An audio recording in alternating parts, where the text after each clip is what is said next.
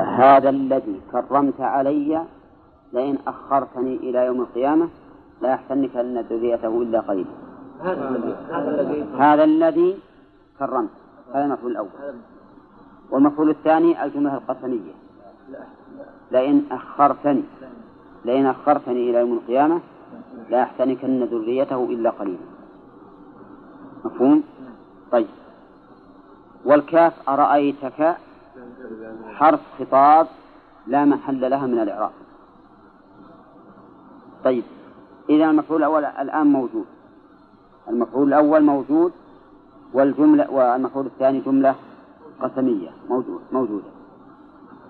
أرأيتم إن أخذ الله سمعكم وأبصاركم وختم على قلوبكم من إله غير الله يأتيكم به؟ ها؟ أين المفعول الأول؟ محذوف محذوف. لأنه ما يمكن يكون جملة المفعول الأول. فهو إذا محذوف. أرأيتم إن أخذ الله سمعكم وأبصاركم من إله؟ محذوف تقديره. أرأيتم حالكم؟ يعني أخبروني عن حالكم. إن أخذ الله سمعكم وأبصاركم إلى آخره. مفهوم؟ وجملة من إله غير الله يأتيكم به؟ هذا هو المفعول الثاني. هذا هو المفعول الثاني. طيب آه، قل أرأيتكم إن أتاكم عذابه؟ آه، اللي في سورة الأنعام عذاب الله. قل أرأيتكم إن أتاكم عذاب الله؟ ها؟ عذاب الله. بغتة أو جهرة. هل يهلك إلا القوم الظالمون؟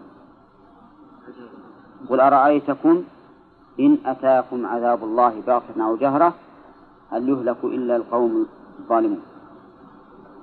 هنا فيها كاف الخطاب. أرأيتكم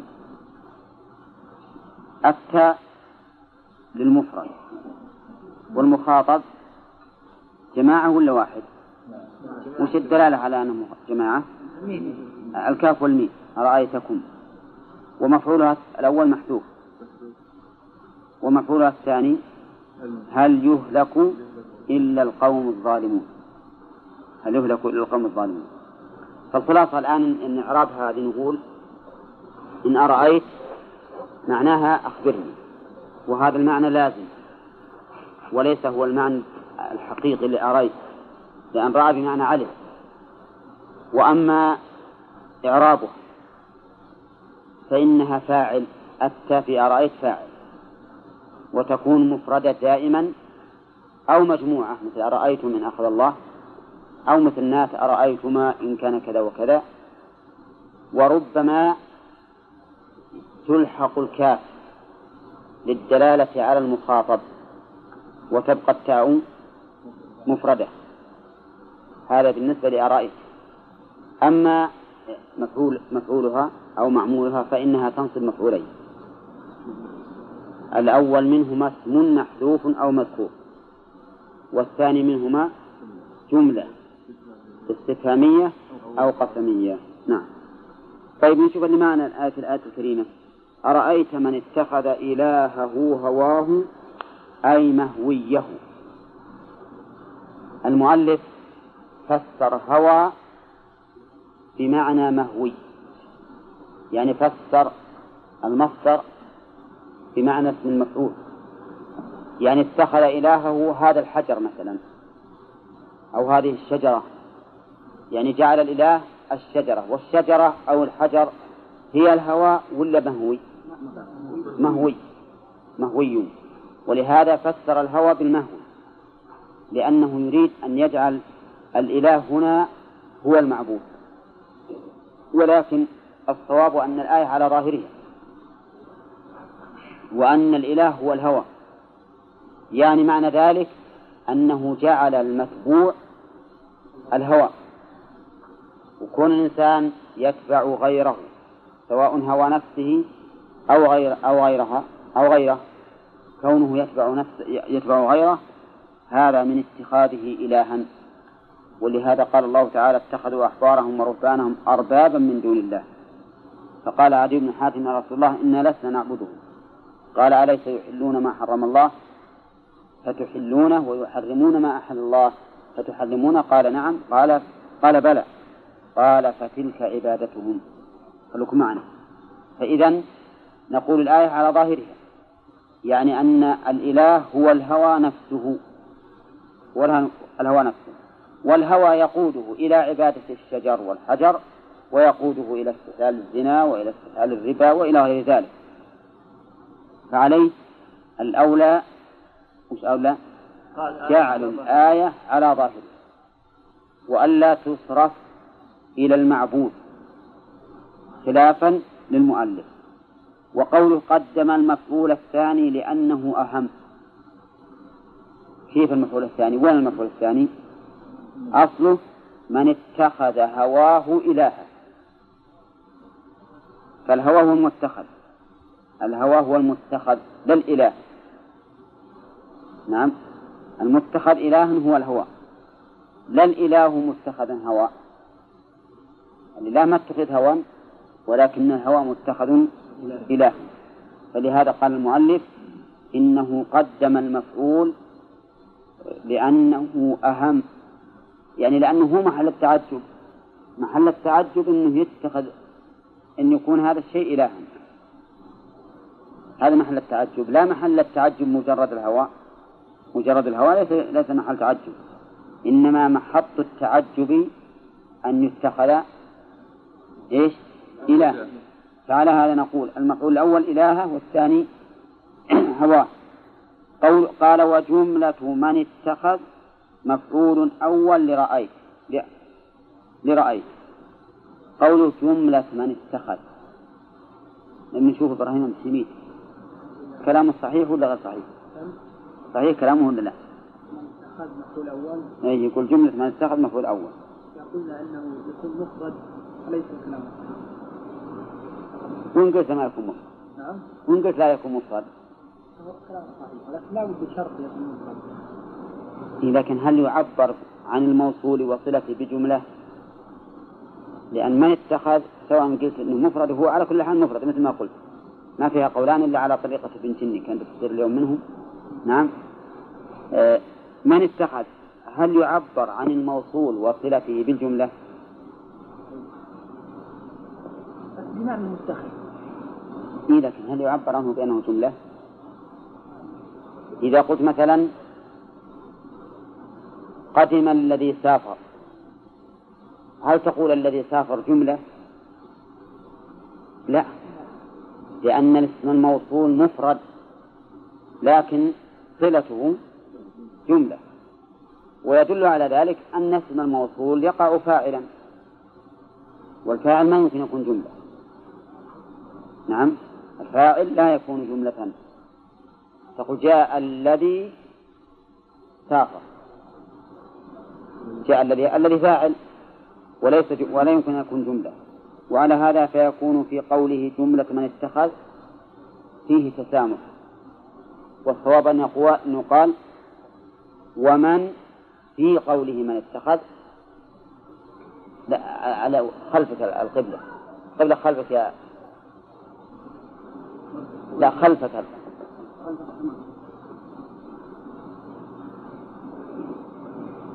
على هذا يكون أن يقال ومن في قوله من اتخذ ها؟ مفعول أول نعم. لرأيت والثاني أفأنت تكون عليه وكيلا؟ الاستفهام هنا للنفي. يعني فلن تكون عليه وكيلا أي حافظا تحفظه من اتباع هواه. يعني لست لست وكيلا عليه. وإذا لم تكن وكيلا عليه فلست مسؤولا عنه. وإذا كان هذا الكلام للنبي صلى الله عليه وسلم فمن دونه أولى. فنحن لسنا وكلاء على من عصوا الله ولا على من فسقوا عن أمره. نعم. إنما علينا مش علينا البلاغ والدعوة. وعلى الله سبحانه وتعالى الحساب. إنما عليك البلاغ وعلينا الحساب. وبهذا نعرف أنه لا ينبغي للإنسان أن يحزن على ضلال من ضل إذا كان قد قد قام بما أوجب الله عليه من من البلاغ والدعوة. قال الله تبارك وتعالى ولا تحزن عليهم ولا تك في ضيق مما يمكرون. نعم. وقال تعالى لعلك باخع نفسك ألا يكونوا مؤمنين يعني مهلك نفسك ألا يكونوا مؤمنين. إلى آيات كثيرة في هذا المعنى وأن الإنسان لا يحزن لأنه ضلال من ضل بفعل من؟ بفعل الله سبحانه وتعالى. وفعله تعالى لحكمة. ولهذا قال أهل العلم إننا ننظر إلى أهل المعاصي نظرين.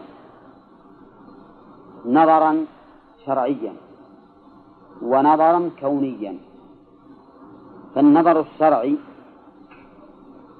نحاول إلزامهم بما أوجب الله ونعاقبهم على ذلك نعذرهم بما يليق بهم ونقيم الحدود عليهم نعم ولا نرحمهم في ذلك لقوله تعالى ولا تأخذكم بهما رأفة في دين الله. هذا النظر الشرعي نظر قوة وحزن أما النظر الثاني النظر القدري الكوني فإننا نرق لهم ونرحمهم. أن الله سبحانه وتعالى ابتلاهم بهذا الأمر. والإنسان من الناس من يتحمل هذا وهذا. ومن الناس من لا يتحمل إلا واحدا منهما. وأيهم أكمل؟ اللي يتحمل هذا وهذا أكمل. لكن من الناس من لا يتحمل الأمر القدري. وتجده يغضب ويصير عنده غيرة ينفعل فيها انفعالا بالغا ويندفع اندفاعا كثيرا. ومن الناس من ينظر إلى الأمر القدري يقول هذا بقضاء الله وقدره ولا يكون عنده غيرة أبدا إطلاقا. وهذا أيضا خطأ. فالواجب على المرء أن ينظر إلى الأمور من النافذتين. نافذة القدر ونافذة الشرع ليكون مستقيما.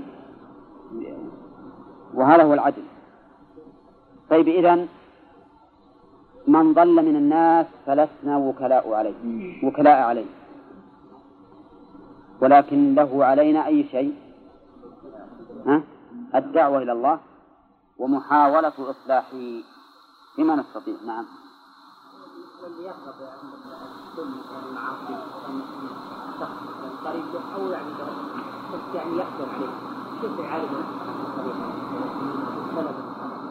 هذا الحزن على القريب هذا من باب الرقة في الحقيقة والرحمة. من باب الرقة والرحمة. وهو, وهو يجب مع هذا أن يكون عنده حزم بالدعوة إلى الله وتبليغ شرعه وإقامة ما يجب. إقامته من الحدود على هذا المخالف.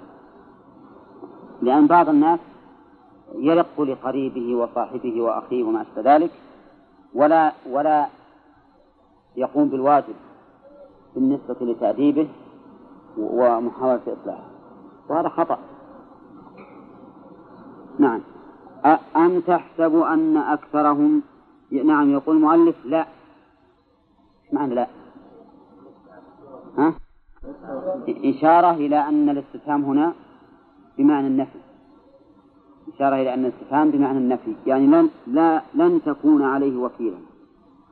أم تحسب أن أكثرهم يسمعون سماع تفهم أو يعقلون ما تقول لهم إن ما هم إلا كالأنعام بل هم أضل سبيلا أخطأ طريقا منها لأنها تنقاد لمن يتعهدها وهم لا يطيعون مولاهم المنعم عليه المنعم عليهم نعم أم تحسب الخطاب إما للرسول عليه الصلاة والسلام وإما لكل من يتأتى خطابه ممن يصح خطابه وقوله أم بمعنى بل وهمزة الاستفهام فهي متصلة ولا منقطعة؟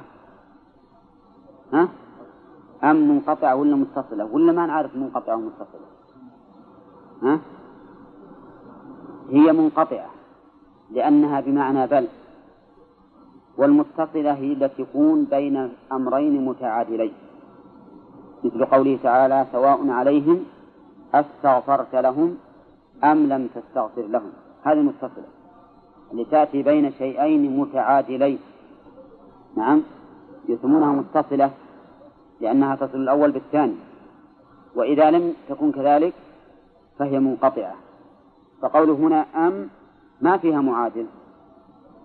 فتكون إذن منقطعة. بمعنى بل وهمزة الاستفهام. تحسب أو تحسب. تحسب. بمعنى تظن. أن أكثرهم يسمعون أو يعقلون. يعني أنهم لا يسمعون ولا يعقلون. وما المراد بالسمع؟ يقول المؤلف هنا سماع تفهم. وإنما قيده بسماع التفهم لأنهم يسمعون سمع إدراك. أولى يسمعون سمع إدراك لكنه لا ينفعهم لأنهم لا يتفهمون. ولو أن المؤلف أبقى الآية على على إطلاقها بدون تقييد لكان أولى. ويصير هنا نفى السمع لانتفاء فائدته لأن ما لا يستفاد منه كالمعدوم. ما لا يستفاد منه كالمعدوم. فهم لا يسمعون وإن كانوا يدركون ما ما يقال إدراكا حسيا لكنهم لعدم انتفاعهم بهذا السماع صاروا كالذين لا يسمعون. وقوله أو يعقلون. يقول ما تقول لهم. وفي هذا نظر ظاهر. بل المراد يعقلون كل ما ينفعهم. يعني أنه ليس عندهم عقل. لا لما تقول ولا لغيره. انتبه يا إسماعيل. يعقلون العقل هنا ليس العقل الذي هو الذكاء وهو إدراك الأمور فإنهم يعقلون بهذا المعنى ولا لا؟ لكن المراد بالعقل الذي يمنع صاحبه ويعقله ويعقله من أن يتصرف بما لا يليه هذا العقل العقل ما يمنع صاحبه من التصرف بما لا يليق. هذا العقل الحقيقي. وليس العقل أن يدرك الإنسان المعقول. فإن العقل اللي معناه أن يدرك المعقول هو مناط التكليف وليس مناط المدح أو الذم. أفهمتم الآن؟ صار العقل عقلان. أحدهما مناط التكليف الذي به يدرك الإنسان ويتميز عن الحيوان. والثاني العقل اللي هو مناط المدح والذي يمنع صاحبه منين؟ مما لا يليق. يمنع صاحبه مما لا يليق. أيهما المنفي عن الكفار؟ المنفي عن الكفار الثاني. الذي هو العقل بمعنى ما يمنع صاحبه عما لا يليه. هذا هو المنفي عن الكفار. أما الأول اللي هو إدراك المعقولات فهذا ثابت لهم ولذلك كلفوا وخوطبوا بالشرع. ولولا ذلك لما كلفوا ولما وجب عليهم التزام الشرع. اجلس يا ولد ولا؟ طيب. طيب هل العقل هذا الذي نفاه الله تعالى عن الكفار هل يقتضي نفي الذكاء عنهم؟ لا, لا. هم أذكياء يفهمون اللي ينفعهم ويفهمون الذي يضرهم لكنهم ما عقلوا يعني ما, ما منعهم هذا العقل عما لا يليق. مفهوم؟ فلذلك صح أن نقول إنهم لا يعقلون. أبو جهل مثلا. عاقل ولا غير عاقل؟ على المعنى. إن قلت عاقلا ما هو صحيح؟ إن قلت غير عاقل على الإطلاق ما هو صحيح. على مناط التكليف؟ أي نقول العاقل الذي هو مناط التكليف هو عاقل بلا شك. ومن أذكى الناس. والعقل الذي هو محط المدح الذي يمتنع الإنسان به عما لا يليق ليس عاقلا.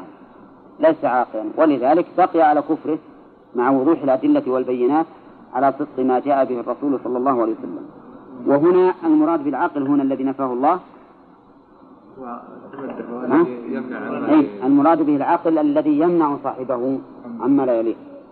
قال الله تعالى إن هم إلا كالأنعام. هذا حصر. يعني ما هم إلا كالأنعام. أي مثل الأنعام. والأنعام هي البهائم. ومن المعلوم أنك لو قلت لأي إنسان أنت بهيمة يغضب ولا ما يغضب؟ ها؟ لا إذا قلت أنت بهيمة. إيه يغضب يغضب بلا شك. نعم. فالله يقول إنهم إلا كالأنعام. بعد ما قال إنهم إلا أنعام كالأنعام. والتشبيه يقتضي أن المشبه أقل من المشبه به ولهذا قال بل هم هذا انتقال للصريح بل هم أضل سبيلا يعني أخطأوا طريقا من الأنعام كيف ذلك؟ لأن الأنعام تهتدي لما ينفعها وهؤلاء لم يهتدوا لما ينفعهم الأنعام إذا دعاها الراعي إلى المرعى تأتي ولا لا؟ تأتي. إذا دعاها إلى المحلب أتت. إذا دعاها إلى المأوى أتت. كذلك أيضا تنفر مما يضرها ولا لا؟ لكن هؤلاء بالعكس تدعوهم الرسل عليهم الصلاة والسلام إلى ما ينفعهم وتحذرهم مما يضرهم ومع ذلك لا يهتدون سبيلا ولا ينقادون. فصاروا إذن أضل سبيلا من الأنعام. ولهذا قال الله تعالى في آيات كثيرة بين الله تعالى في آيات متعددة. ما هي كثيرة؟ متعددة. أن الكفار شر البرية. شر البرية. شر ما برأ الله. إن الذين كفروا من أهل الكتاب والمشركين في نار جهنم خالدين فيها. أولئك هم شر البرية. إن شر الدواب عند الله. الذين كفروا إن شر الدواب عند الله الذين كفروا. يعني شر من الكلاب؟ ها؟ نعم شر من الكلاب والخنازير.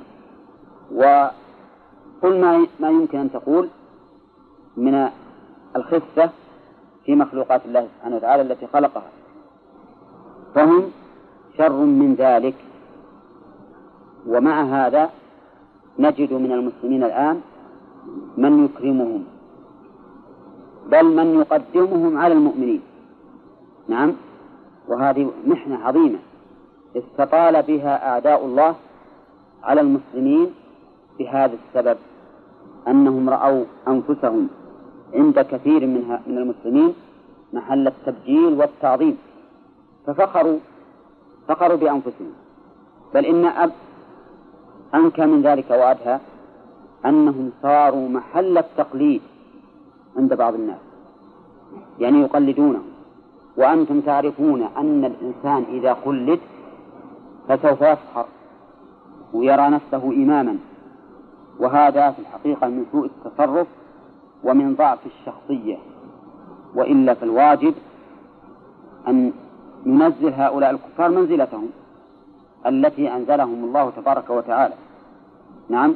وأن لا نجعل منهم قدوة وأنهم إذا إذا فتحوا لنا أبوابا من الاختراعات والصناعات وغيرها نعم نستفيد من علمهم لكن لا على أننا نجعلهم نظهرهم بمظهر البارز المتقدم المعظم.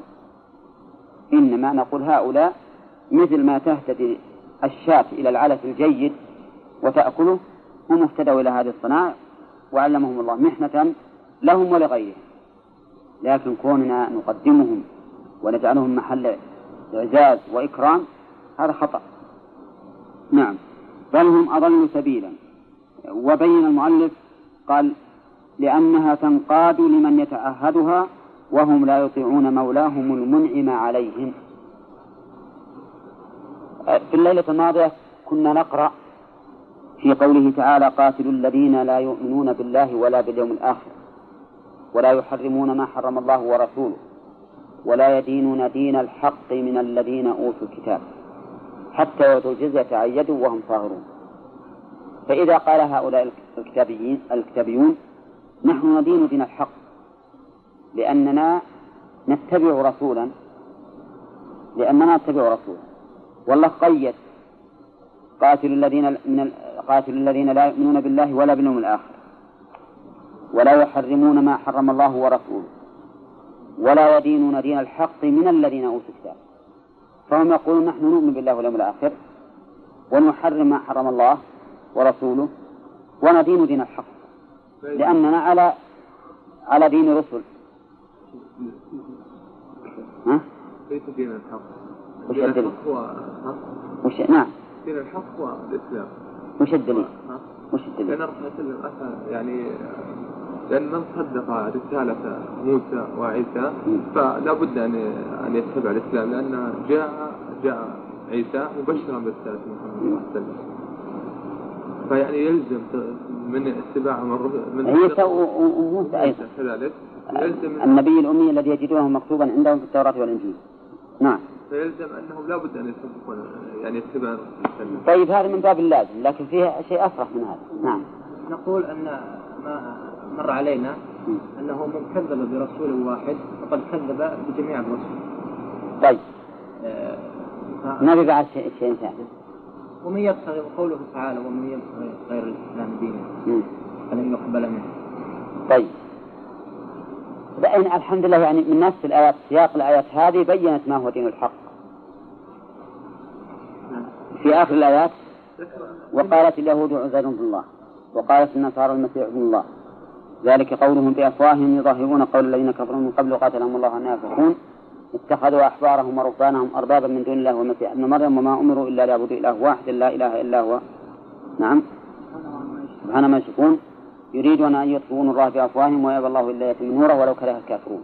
هو الذي أرسل رسوله بالهدى ودين الحق. فنقول دين الحق ما جاء به الرسول عليه الصلاة والسلام.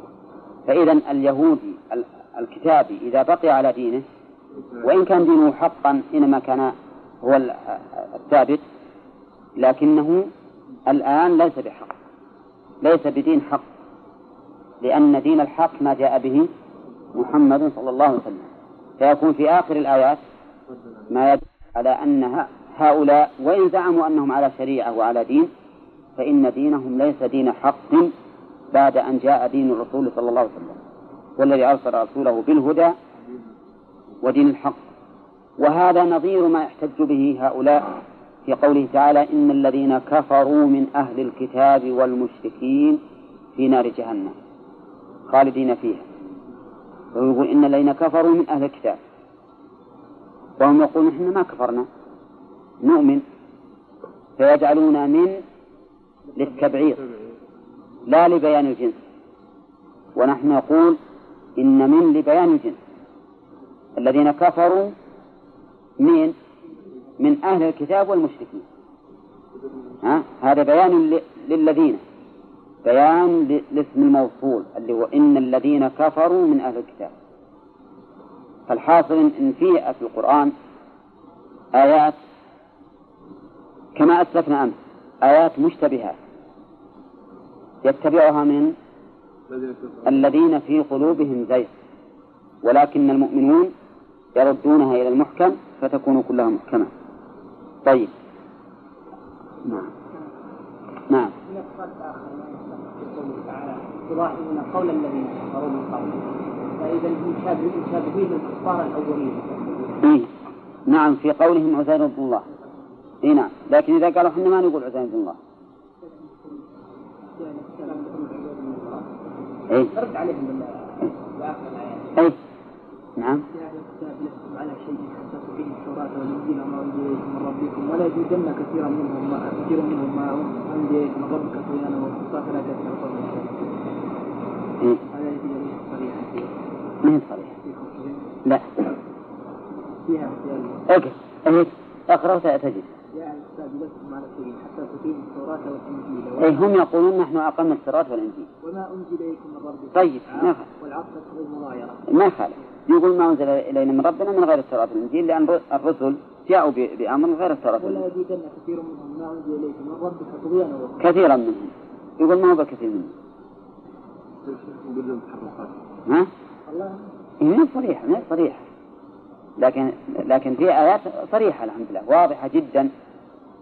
وهذا هو اللي أوجب أنا قرأت وقلت إني قرأت في مقال لامرأة اسمه مية العماري والظاهر أنه هي نسب لأنثى ولكنه لمؤنث. ما هو لأنثى؟ تقول يعني ليش أنكم تسوون هالضجة العظيمة لتوريد المربيات ليش؟ وش السبب إن دين تقر به؟ تقول كذا تقول خاطر المسلم. دين تقر به. كيف تنكر على من قام به؟ وكيف تنكر على المرأة النصرانية تجي عندك ببيتك تقيم شعائر دينها؟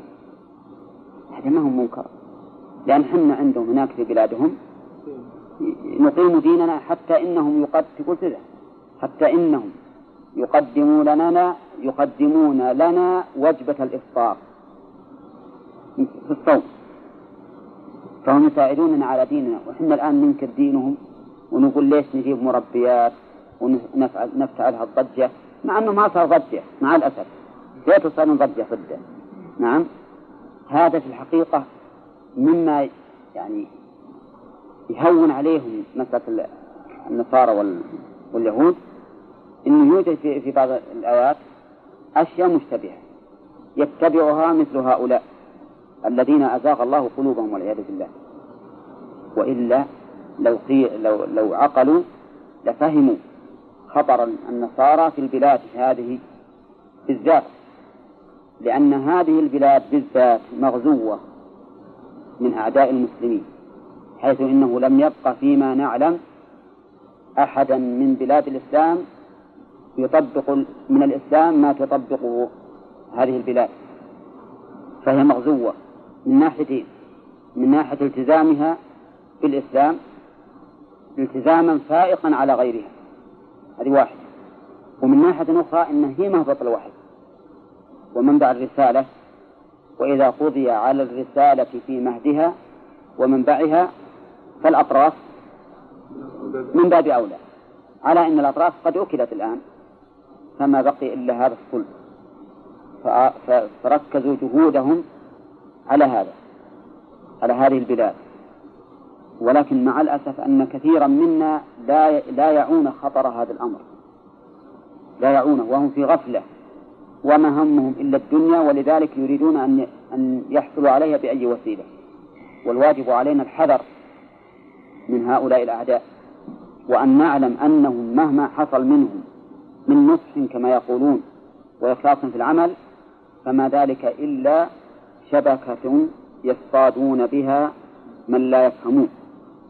على أنهم في الحقيقة مهما بلغوا من النصح إن صح ذلك فإن الله تعالى يقول ولعبد مؤمن خير من مشرك ولو أعجبكم ولأمة مؤمنة خير من مشركة ولو أعجبتكم.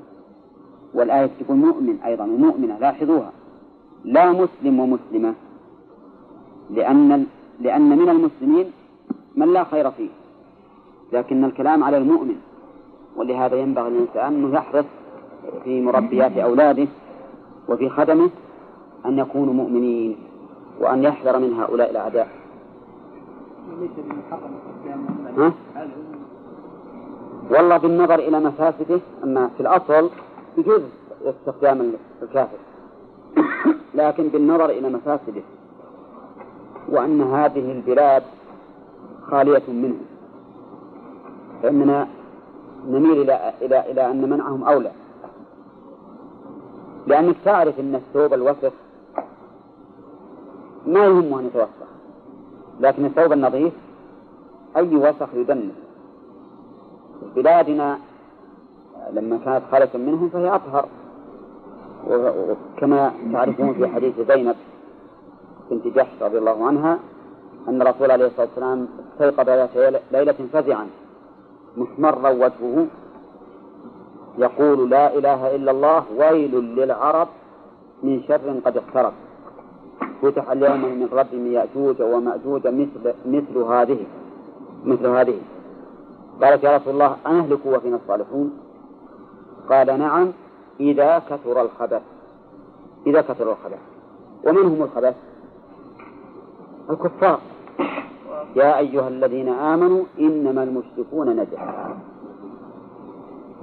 فالكفار هم الخبث وإن كان إن الحديث قد يراد به ما هو أعم. ما هو أعم من ذلك. لكن فتح لهم من ردم يأجوج يدل على ما وصلنا إليه وهو كثرة غير المسلمين في المسلمين. إنما قد يراد بالخبث كل المعاصي. المعاصي كلها خبث والطاعات طهر. لكن لعل الحديث يشمل هذا وهذا. ويؤيد الأول فتح ردم يأجوج ومأجوج. نعم. ما في أي صريح ها؟ كل الآيات تقدر تقبل وش؟ أي. حتى هذه من أعظم تقول أن الذين آمنوا والذين هادوا والصابئون والنصارى من آمن بالله واليوم الآخر وعمل صالحا فلا خوف عليهم نعم. نقول من آمن بالله واليوم الآخر. الذين يكذبون بالرسول ليسوا بمؤمنين. ما ذكر فيها لا معروف. يعني نفس الآية. اي لكن معروف. مقصودهم هم المؤمنين على على طريق الرسل. اي نعم نعم.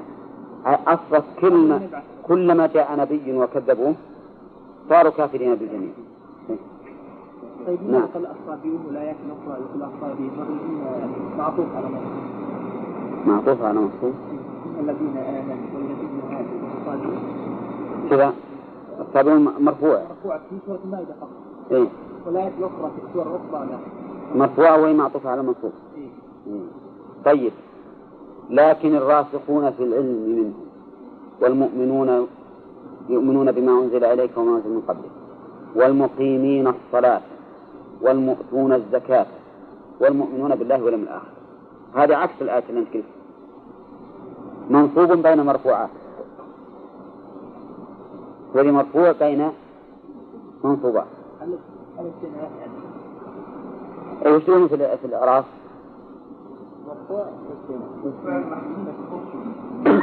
نعم. والمقيم من الصلاة انتهينا. يعني أعرضه الأستاذ نبيل. والمقيم من الصلاة وأخص أو أمدح المقيم الصلاة. نعم. طيب إذا قال قائل ما هي الحكمة في قطع العطف إلى إلى هذا التقديم. نقول ها. نعم. العناية في الصلاة يعني؟ وشيء آخر. هذه فائدة معنوية. وفيها أيضا فائدة لفظية. إي نعم التنبيه. لأن تغير الأسلوب يوجب الانتباه. لو قرأنا كله على على نسق واحد مشينا. لكن أوه وراء كذا. قف فيكون في هذا تنبيه. طيب عندنا الآية اللي ذكر الأخ. مقطوعة على إن الذين آمنوا والذين هادوا والصابئون والنصارى. من آمن بالله واليوم الآخر إلى آخره. نعم. يعني فاعلين. القسم هو الذي يفعل اي لكن لكن الكلام على أنه ليس تفعل خبر الذي ها؟ خبر الذي لا خبر وهي الواحد عطف فاعلين الخبر. أما أنا الصابئون والنصارى يجوز أن النصارى مرفوعة أيضا. يمكن تكون مرفوعة. ها؟ ويمكن أن تكون منصوبة. محتملا لكنها ما يتعين أن تكون منصوبة فتكون الواو هنا للاستئناس والصابئون والنصارى كذلك هذا التقديم. والصابئون والنصارى كذلك. نعم؟ يمكن هذه جملة مستأنفة بين كلمتين أو نقول إن والصابئون والنصارى من آمن منهم بالله واليوم الآخر هو الخبر وحذف الخبر من الجملة الأولى. في سورة الحج والمدين يدل على أن الله والذين أشركوا أهل الكتاب بعد. لأن فرق هنا قال من آمن منهم بالله واليوم الآخر. وفي اليهود والنصارى مؤمنون بالله واليوم الآخر. وهناك ما هو ما هو ما ذكر جزاءهم الجنة مثلا. ذكر أن الله يفصل بينهم. والفصل شامل للمؤمنين والمشركين والمجوس وغيرهم. واضح؟ ففرق بين الآيتين هنا نعم. هل ذكرت قريبا؟ تخصيص العرب. الويل لماذا؟ العرب لأنهم في الحقيقة نشوف هذه نسألكم نعم. لماذا خص العرب؟ أفلا يكون في ذلك أيضا تأييد تأييد للقوم؟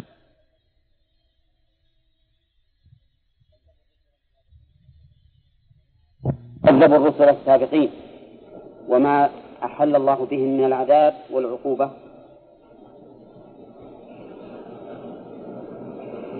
أراد سبحانه وتعالى أن يبين شيئا من آياته تدل على قدرته ووحدانيته.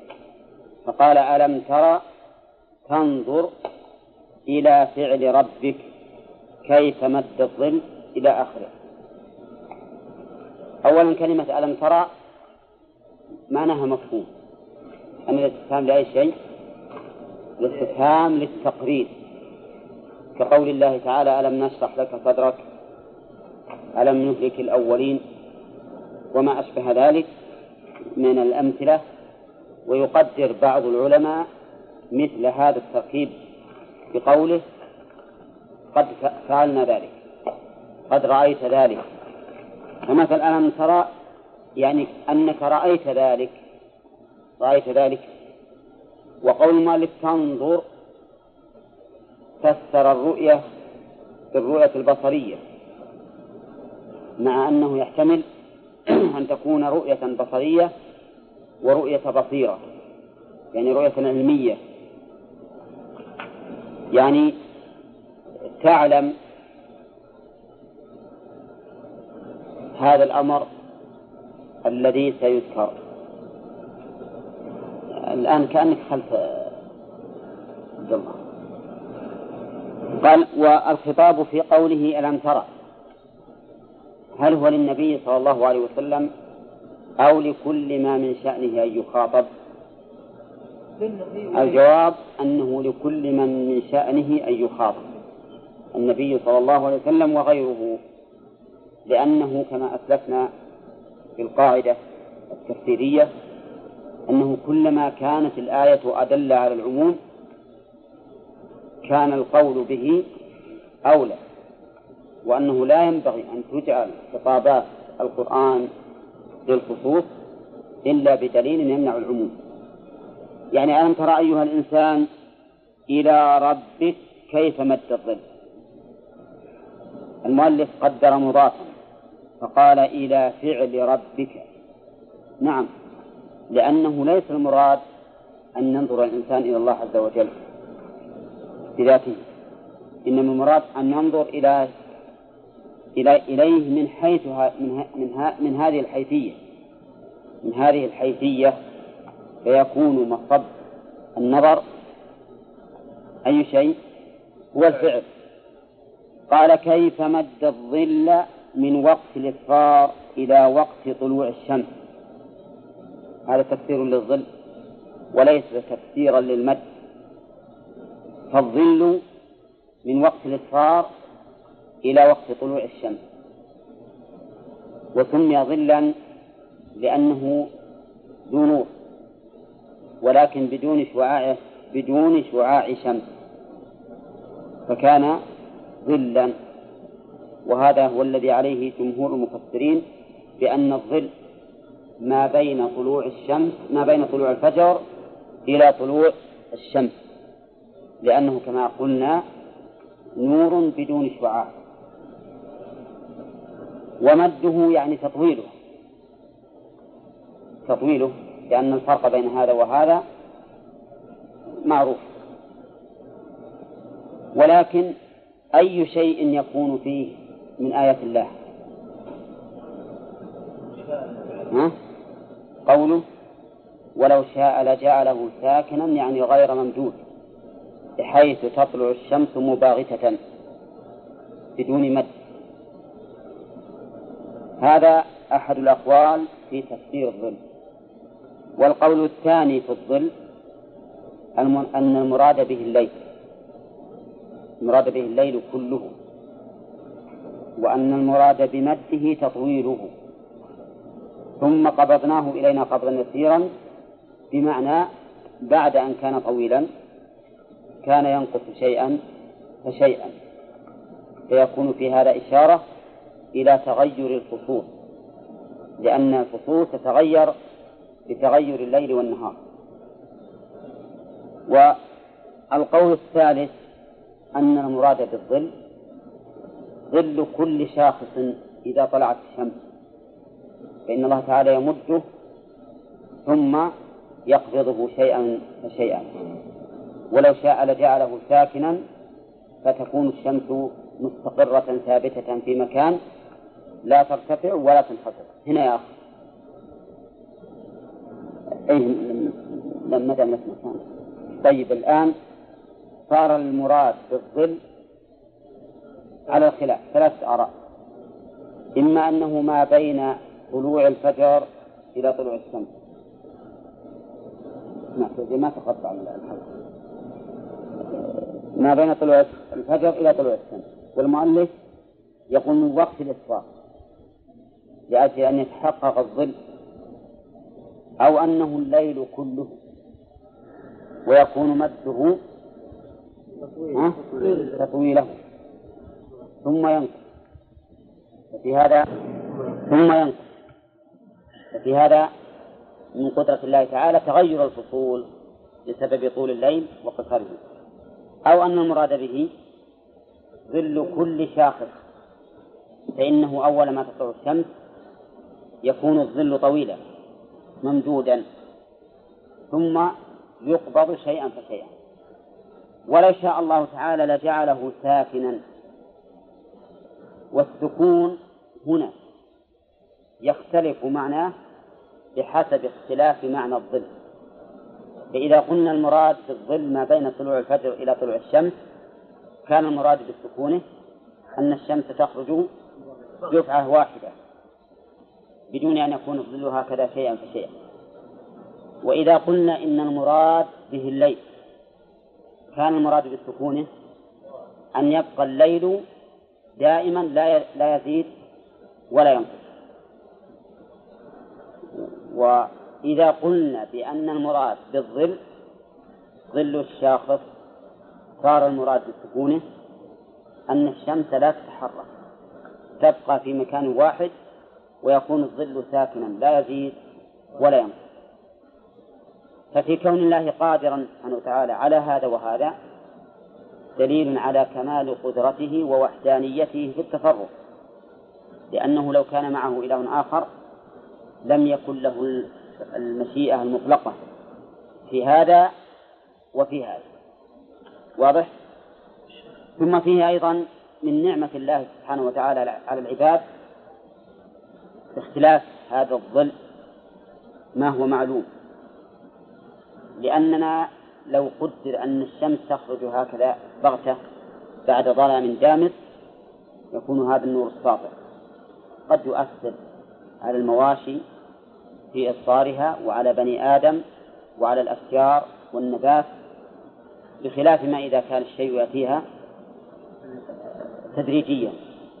وكذلك أيضا لو كان الليل والنهار دائما لا يتقدم لا يزيد أحدهما ولا ينقص لم يكن في ذلك اختلاف في الفصول ولم يكن في ذلك اختلاف في الأشجار لأن كثيرا من الأشجار تختلف ثمارها وإيناعها بحسب اختلاف الفصول كذلك أيضا إذا إذا قلنا بأن الظل ظل كل شاخص فإن في كون الشمس تدور وتختلف الأفياء والأظلة بحسب سيرها هو أيضا من نعمة الله سبحانه وتعالى. ومن تمام قدرته. فالحاصل أن هذا الأمر الذي قرر الله تعالى بأننا ننظر إليه في كل وقت دال على أمرين تمام القدرة وتمام الرحمة لأنه متضمن لهما. طيب إلى ربك كيف مد الظل؟ إذا قال قائل ما هو الذي تختارون من هذه الأقوال؟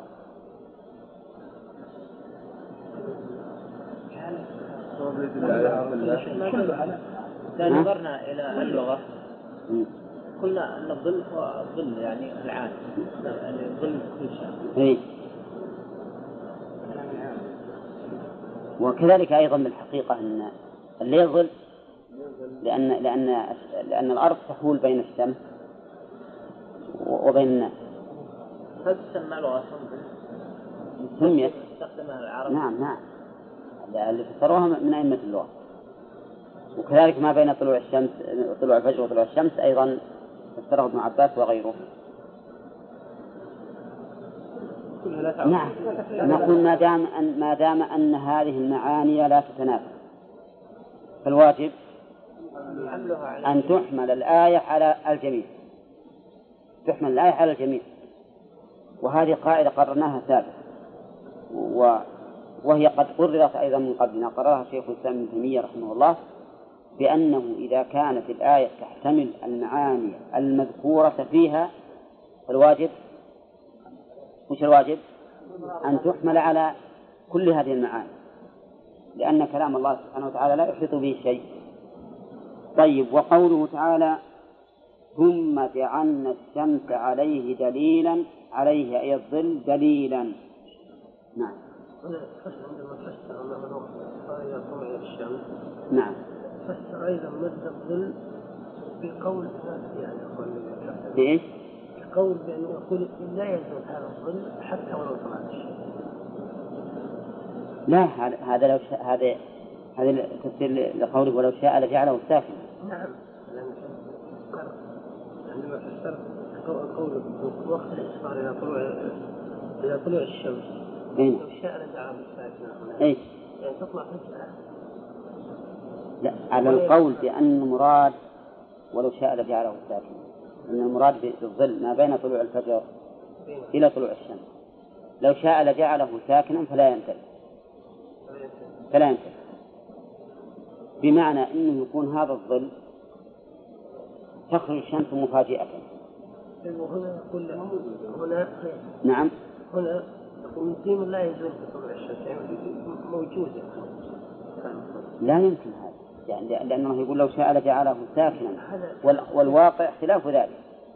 إنه ليس بساكن. بل هو ممتد. وكونه ما يزول بطلوع الشمس هذا غير ممكن ما يستقيم أبدا.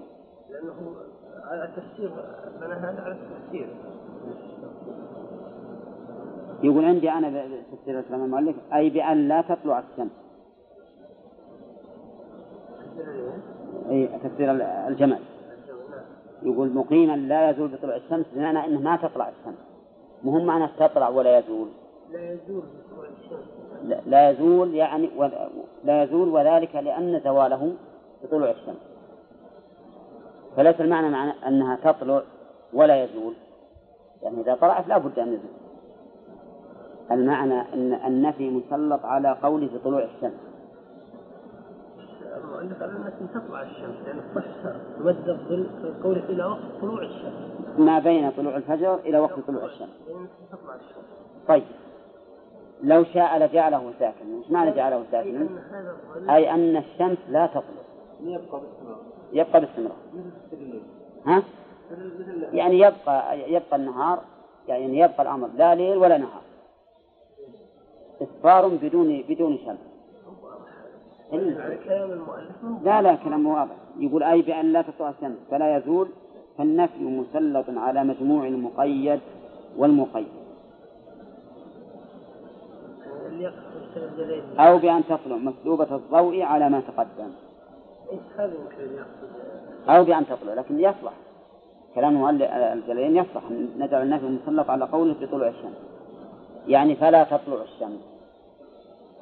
على كل حال المعنى مفهوم الآن. لو شاء لجعله ساكنا فلا تطلع الشمس. أو إن صح أن يقال لو شاء لجعله ساكنا فتطلع الشمس غير مضيئة. غير مضيئة. نعم وهذا خلاف المعهود أن تطلع غير مضيئة ولكن الله قادر على أن يخرجها غير مضيئة كما يعلم ذلك في الكسوف فالحاصل أن السكون الآن يفسر بحسب ما يفسر به الظل. هنا فائدة بين فرق بين الظل والفيء وسبق لنا ذلك. سبقت لنا هذه الفائدة. وش الفرق بينهما؟ ها؟ إيه. واللي بعده؟ يسمى فيئة. يعني إن نسخته الشمس فهو ظل. وإن نسخ الشمس فهو فيء فالفيء ما نسخ الشمس والظل ما نسخته الشمس. مثل مثل قولنا الظل ما قبل الزوال والفيء ما بعد الزوال. لأن الظل اللي قبل الزوال وش اللي يزيله وينسخه؟ الشمس. الشمس والفيء اللي بعد الزوال ينسخ الشمس. لأنه يمتد وكل ما امتد إلى شيء أزال ضوء الشمس. عنه نعم. قال تعالى ثم جعلنا الشمس عليه أي على الظل دليلا.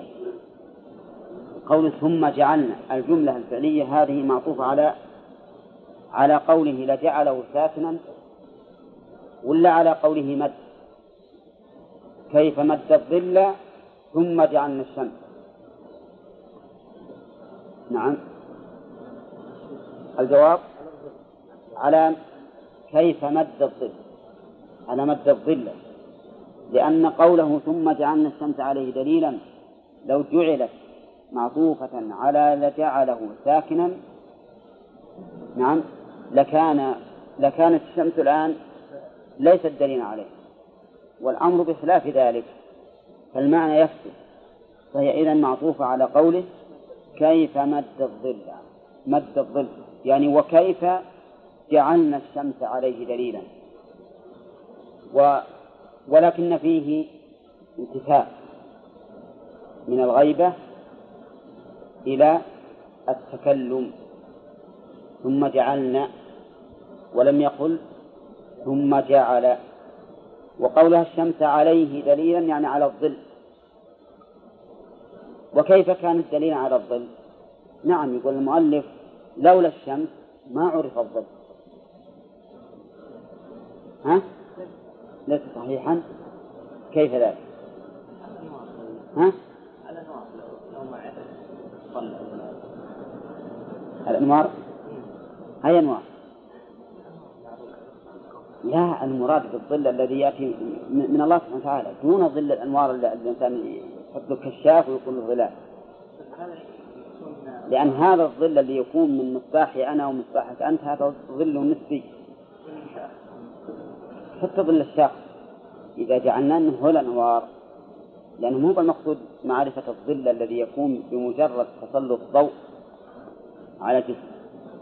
المراد بالظل العام. الظل العام الذي يعم كل الناس. وهذا لا يمكن إلا إلا بجعل الشمس وحدها هي الدليل عليه. لكن قد يقول قائل القمر أيضا دليلا. القمر دليل عليه. فنقول إن نور القمر مستفاد من نور الشمس فليس مستقلا بالإضاءة. فالذي يدل على الظل أصلا هو الشمس. ولا يكون على ها؟ القمر ما يكون على يكون على جزء من الكرة الأرضية هذا سلب عين الشمس أيضا. لا الشمس تروح عليه تبكي عليه. اليوم ده تروح مكان معين. واليوم الثاني تروح مكان اي والقمر كذلك لأن المسار واحد.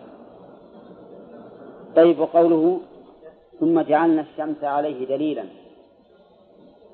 إذا قيل جعلوا الشمس دليلا على الظل ما الذي فيه؟ يقال في ذلك دليل ليس على مجرد وجود الظل. دليل على ما فيه من المصالح وهي أيضا مدلول عليها به. فالشمس الآن يستدل بها على ما في الظل من المصالح ويستدل بما بالظل على ما فيها من المصالح أيضا لأن غيوب الشمس عن الأرض قد يؤثر وبقاؤها دائما على وجه الأرض قد يؤثر. مثل قول الله تعالى قل أرأيتم إن جعل الله عليكم الليل سرمدا إلى يوم القيامة؟ من إله غير الله يأتيكم بضياء؟ أفلا تسمعون. قل أرأيتم إن جعل الله عليكم النهار سرمدا إلى يوم القيامة؟ من إله غير الله يأتيكم بليل تسكنون فيه؟ أفلا تبصرون. فكون هذا دليل على هذا وهذا دليل على هذا هو أيضا من من رحمة الله لأنه لولا الشمس ما عرفنا فائدة الظل. ولولا الظل ما عرفنا فائدة الشمس. فكل منهما في الحقيقة دال ومدلول. ثم قبضناه أي الظل الممدود إلينا قبضا يسيرا خفيا بطلوع الشمس. قبضناه إلينا قبضا يسيرا. قول قبضا يسيرا هل المراد باليسير هنا صفة للفعل؟ يعني أن قبضنا يسير قبضنا إياه يسير علينا. كقوله تعالى ذلك حشر علينا يسير. أو أن المراد يسيرا يعني أنه شيء كان القبض شيئا فشيئا. الأخير أظهر. الأخير هو المتبادل.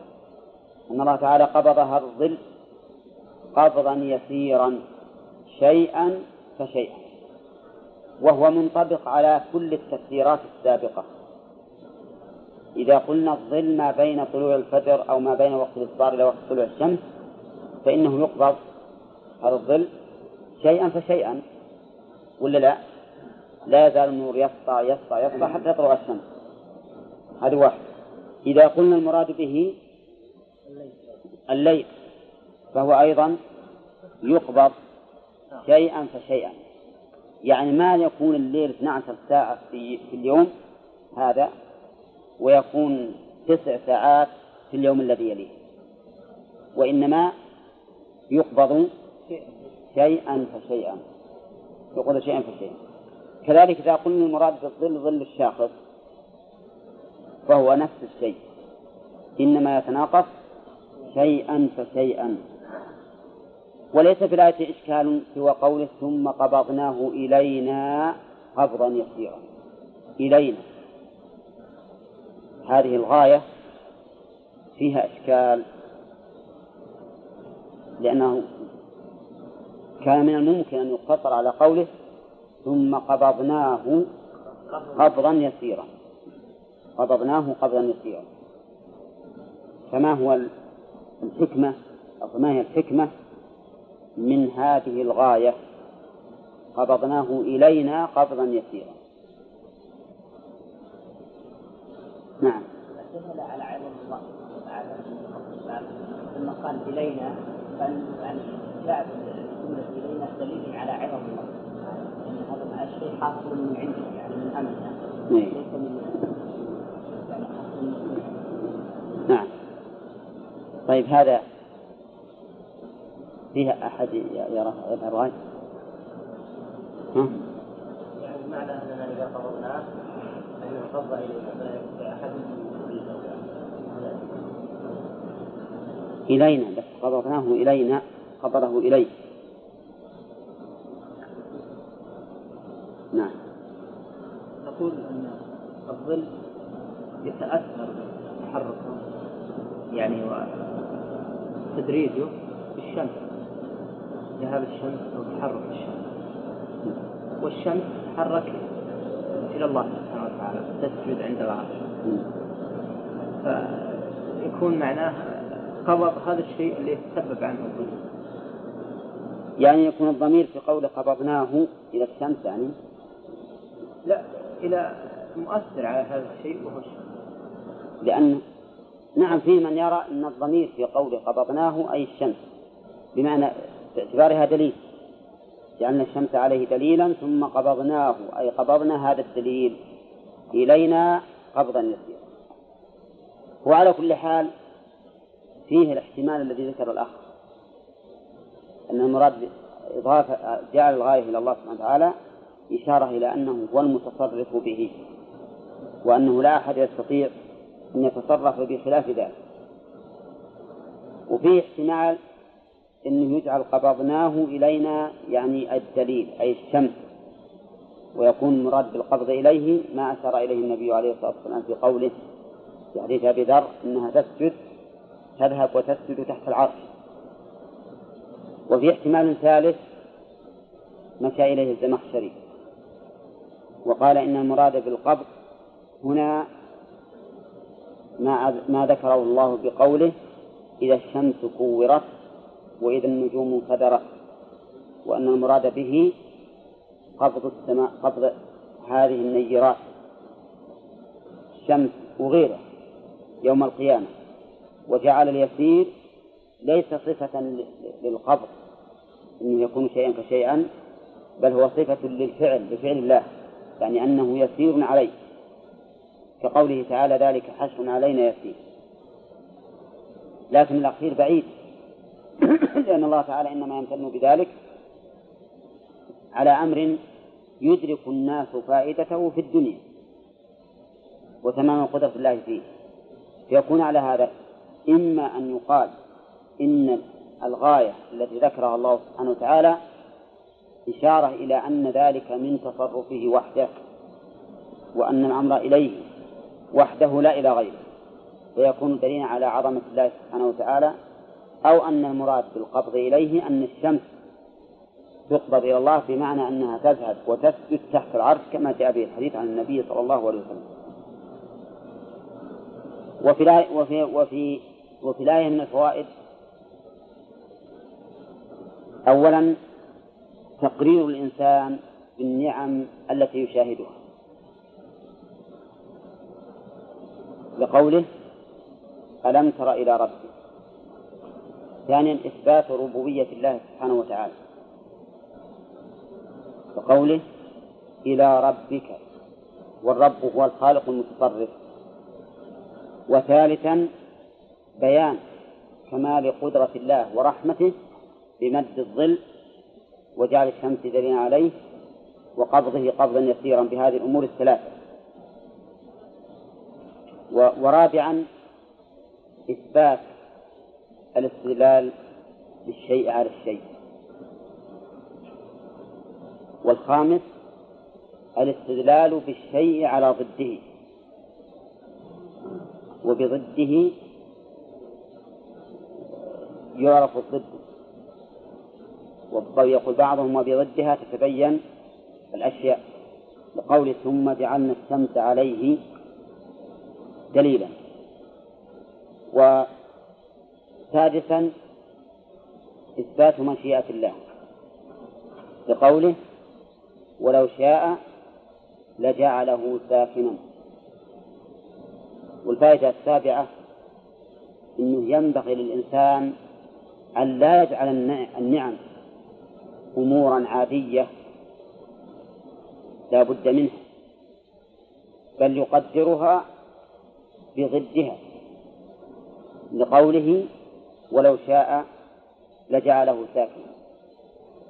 فالآن إذا قال الإنسان مثلا خروج الشمس إلي على هذه الأرض وغروبها عنها أمر معتاد.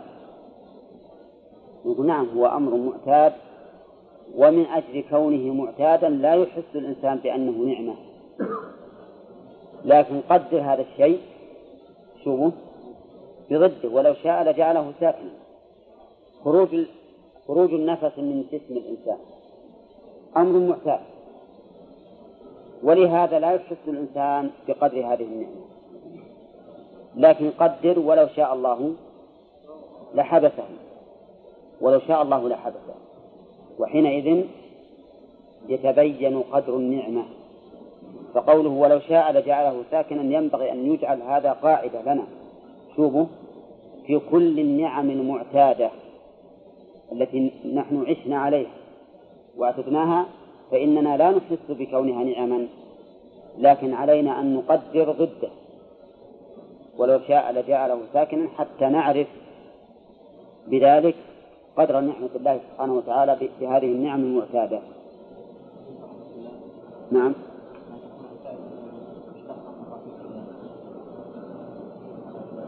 لا هو إثبات رحمة الله بوجود هذه النعم.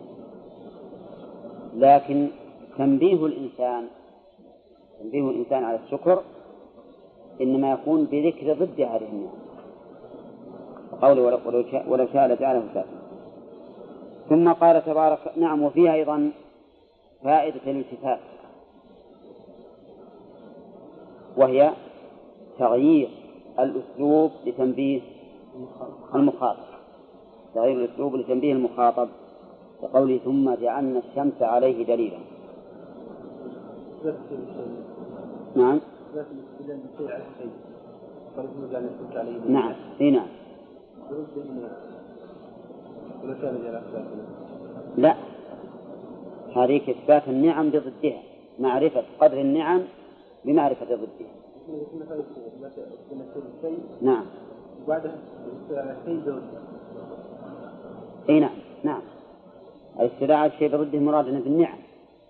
مرادنا النعم إن الإنسان يستدل بضدها على مقدار هذه النعمه ثم قال وهو الذي جعل لكم الليل لباسا ساترا كاللباس والنوم سباتا راحة للأبدان بقطع الأعمال وجعل النهار نشورا منشورا فيه لابتغاء الرزق وغيره. هذا أيضا من النعم التي لا يستطيع أحد أن يأتي بها إلا الله. وهو الذي جعل لكم اللام التعليل أي من أجلكم. جعل من أجلكم الليل لباسا. ومعنى لباسا ساترا كاللباس وذلك لظلامه. ولهذا الإنسان ربما يخرج في الليل بثياب لا يستطيع أن يخرج بها في النهار ربما يخرج بحوائج في الليل لا يستطيع أن يخرج بها في النهار لأن الليل يستر فهو لباس وهل هو لباس للأرض ولا لباس لنا؟ ها؟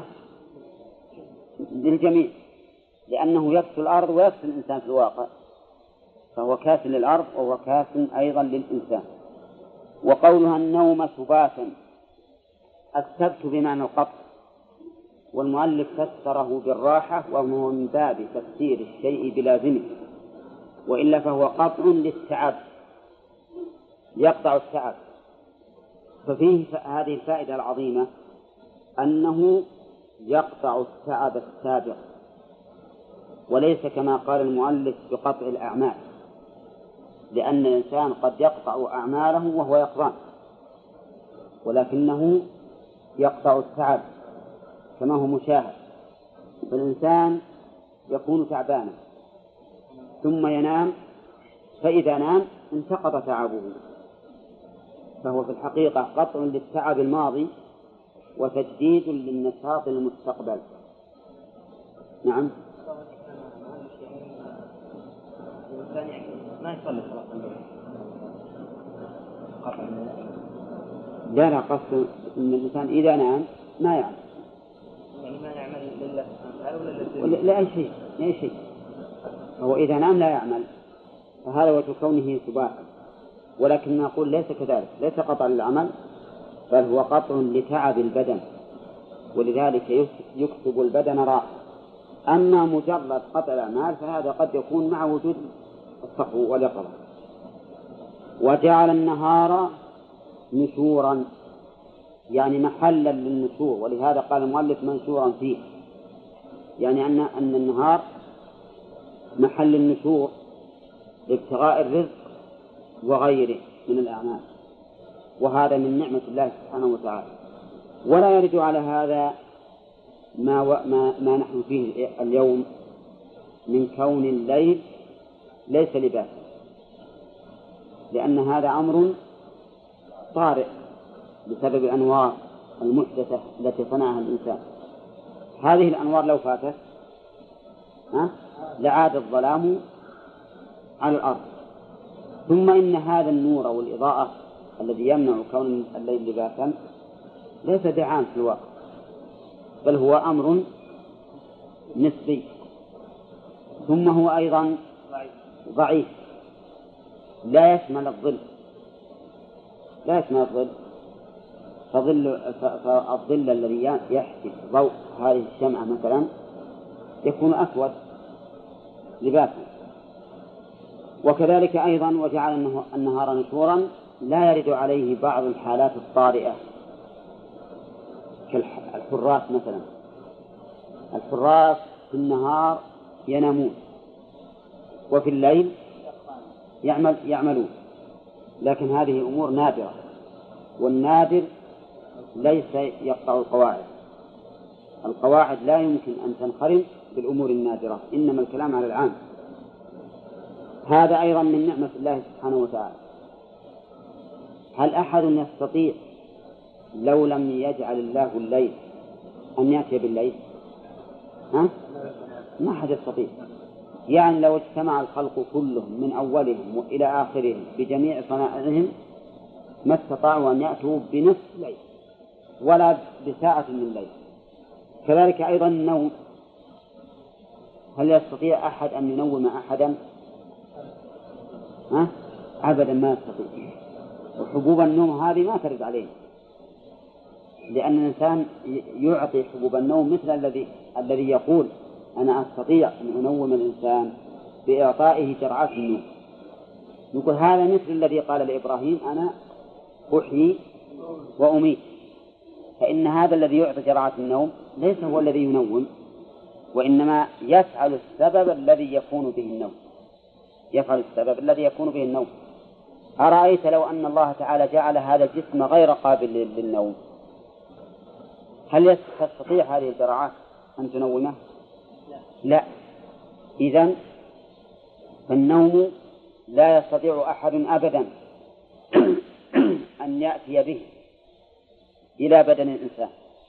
وحتى لو أتى به مثلا فقد يأتي به الإنسان ولا يكون قطعا ما يكون قاطعا للتعب. ولهذا امتن الله سبحانه وتعالى به على العباد وهو أمر لا يستطيع أحد فعله كذلك جعل النهار نشورا. من يستطيع أن يخلع هذا اللباس لباس الليل حتى يكون الإسفار وينتشر الناس في مصالحهم؟ الجواب لا أحد يستطيع سوى الله عز وجل. ولهذا امتن الله سبحانه وتعالى على عباده في هذه الأمور الثلاثة بالنوم والليل والنهار. قوله فيها شيء واحد يعني بعض الحوادث وجلس السنة كامل ما وراح يعالج لحد ما يوصل الجنة علاجه. محل عالج وقالوا له ما راح تنام. سنتين كاملة وفعلا الآن ما نعم إلى الآن وهو مسكين يعني حاله. الله يعافينا يعني هذا دليل على أنهم مهما سووا معلوم ما في شك. هذا أمر معلوم طيب إذا قال قائل إن الله سبحانه وتعالى جعل الليل لباسا وجعل النهار نشورا وجعل النوم سباتا محل النوم هل هو في الليل ولا في النهار؟ ها؟ الأصل في الليل لكن قد يكون في النهار أيضا. قد يتعب الإنسان في النهار وينام ثم يستريح. كوقت القائلة مثلا. ولذلك ما يقول قائل إن الله سبحانه وتعالى ذكر نعمتين في الليل ونعمة واحدة في النهار. بل نقول إن الله ذكر في الليل نعمة وهو كونه لباس وفي النهار نعمة وهو كونه نشورا وجعل في النوم مطلقا نعمة وهو أنه سبات يعني قاطع للتعب. الله أعلم. نعم. النوم بكل أنواعه يعني قاطع للتعب ولا نوع النوم؟ النوم الطبيعي النوم الطبيعي الذي من خلقة الإنسان. فأما النوم الذي يحدث بسبب المرض لأنه قد قد يكون الإنسان يمرض فيكثر معه النوم. والظاهر ما يدخل في الآية. نوم مثلا الصبر وكذا يعني بعض الناس يتعب ما والله ما هو بالظاهر. الظاهر إنه أمر نسبي عاطل بعض الناس يرتاح له كثيرا. نعم. أو مثل بعد العصر أنا الان لو ما انام شوي قبل قبل الجلام ممكن ما استطعت إني أعمل. كان أنا دائما مثل ما جربناه فيما سبق يقولون إنه يعني يتعب الحقيقة أكثر ما يتعب إذا صار الإنسان ممتلئ البطن. إذا نام ممتلئ البطن هو يمكن لكن على الكلام على على العموم حيث هو. نعم. بعض الأوقات مكروه شرعا ما أعرف ما هو إلا أن الرسول يكره النوم قبل صلاة العشاء. هذا قبل صلاة العشاء لسبب شرعي ما هو لسبب جسمي وأما نوم العصر فهم يقولون قول الشاعر ألا إن نومات الضحى تورث الفتى خبالا ونومات العصير جنون. هذا ما صحيح. كثير من الناس الآن ينامون العصر باستمرار. ولا أصيبوا بالجنون ولا ولا قيل إنكم مجانين العلماء قالوا إنه وقت يعني يشغل عن الذكر يمكن يقضيه الإنسان. أحيانا يعني ما يستطيع أنه ينام في نصف النهار ولكن ما يستطيع يبقى إلى الليل. لازم ينام أبو العصر ما يستطيع اي يمكن يطالعون بعد يمكن يطالعون نستطيع واحد من من صحتهم نعم؟ شلون؟ السيل فإن الشياطين لا تقيم ما أظن هذا.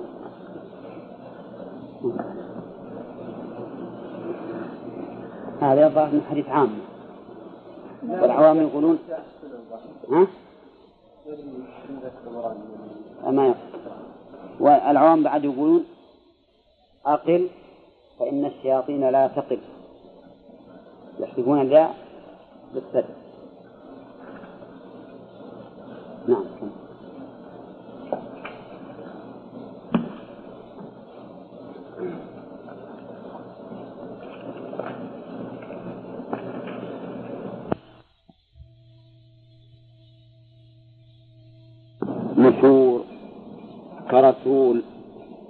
والأخيرة تشير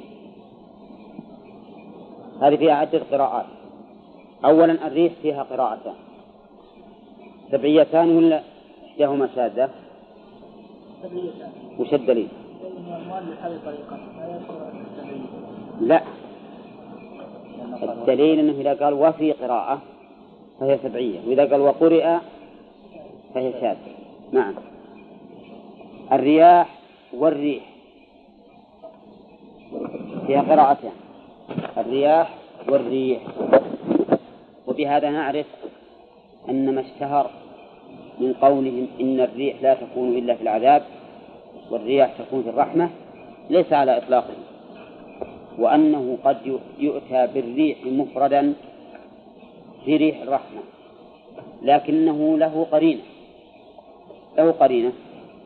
فهنا قال بين يدي رحمته عرف أنها رياح ريح رحمة. وكذلك قوله تعالى حتى إذا كنتم في الفلك وجرينا بهم بريح. ها؟ بعده؟ طيبة. هذه ريح رحمة لكنها وصفت فأما عند الإطلاق فالغالب أن الريح للعذاب. الغالب أن الريح للعذاب. نعم؟ نعم مثل الحديث هذا. طيب وقوله بشرا فيها عدة قراءات. نشوف أولا نشرا نشرا بضم النون والشين. ومعنى نشرا يقول المؤلف متفرقة. متفرقة يعني أنها تكون أحيانا جنوبا وأحيانا شمالا وأحيانا غربا وأحيانا شرقا.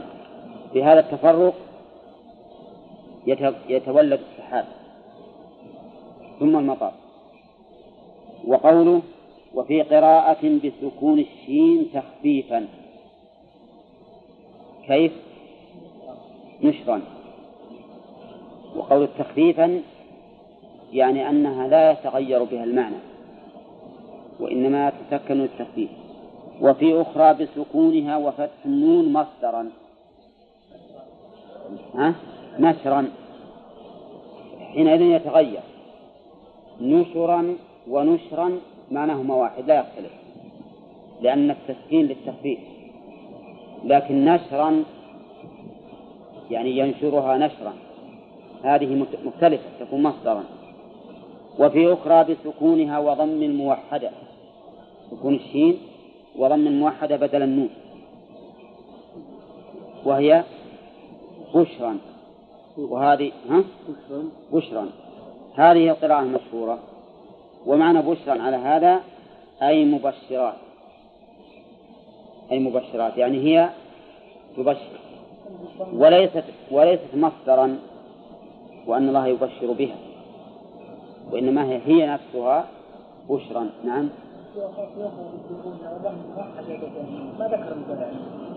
ها؟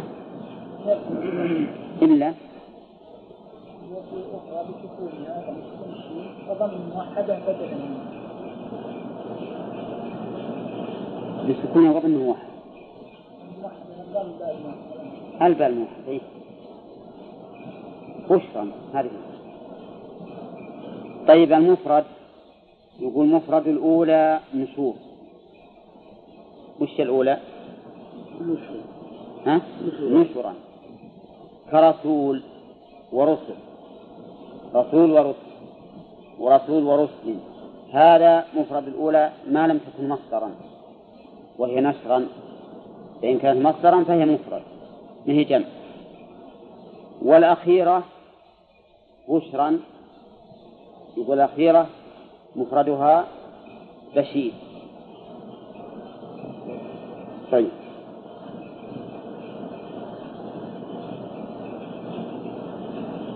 صارت القراءة أظن أربعة نشرا ونشرا ونشرا وبشرا. أربع قراءات. أربع قراءات في هذه الكلمة. فائدة اختلاف القراءات يعني هذا من إعجاز القرآن أن يؤخذ من كل قراءة معنى. وعلى هذا فتكون القراءات تكون الأشياء جامعة كونها بشارة وكونها منشورة متفرقة بين يدي المطر بين يدي المطر. وقوله بين يدي رحمته المراد بالرحمة هنا المطر. أو آثاره. وهذه رحم هذه رحمة مخلوقة. هذه رحمة مخلوقة لأن الرحمة المضافة إلى الله سبحانه وتعالى تنقسم إلى قسمين. رحمة هي صفته فهي غير مخلوقة. ورحمة هي من آثارها الصفة فهي مخلوقة. فقوله تعالى للجنة أنت رحمتي أرحم بك من أشاء. هذه مخلوقة ولا لا؟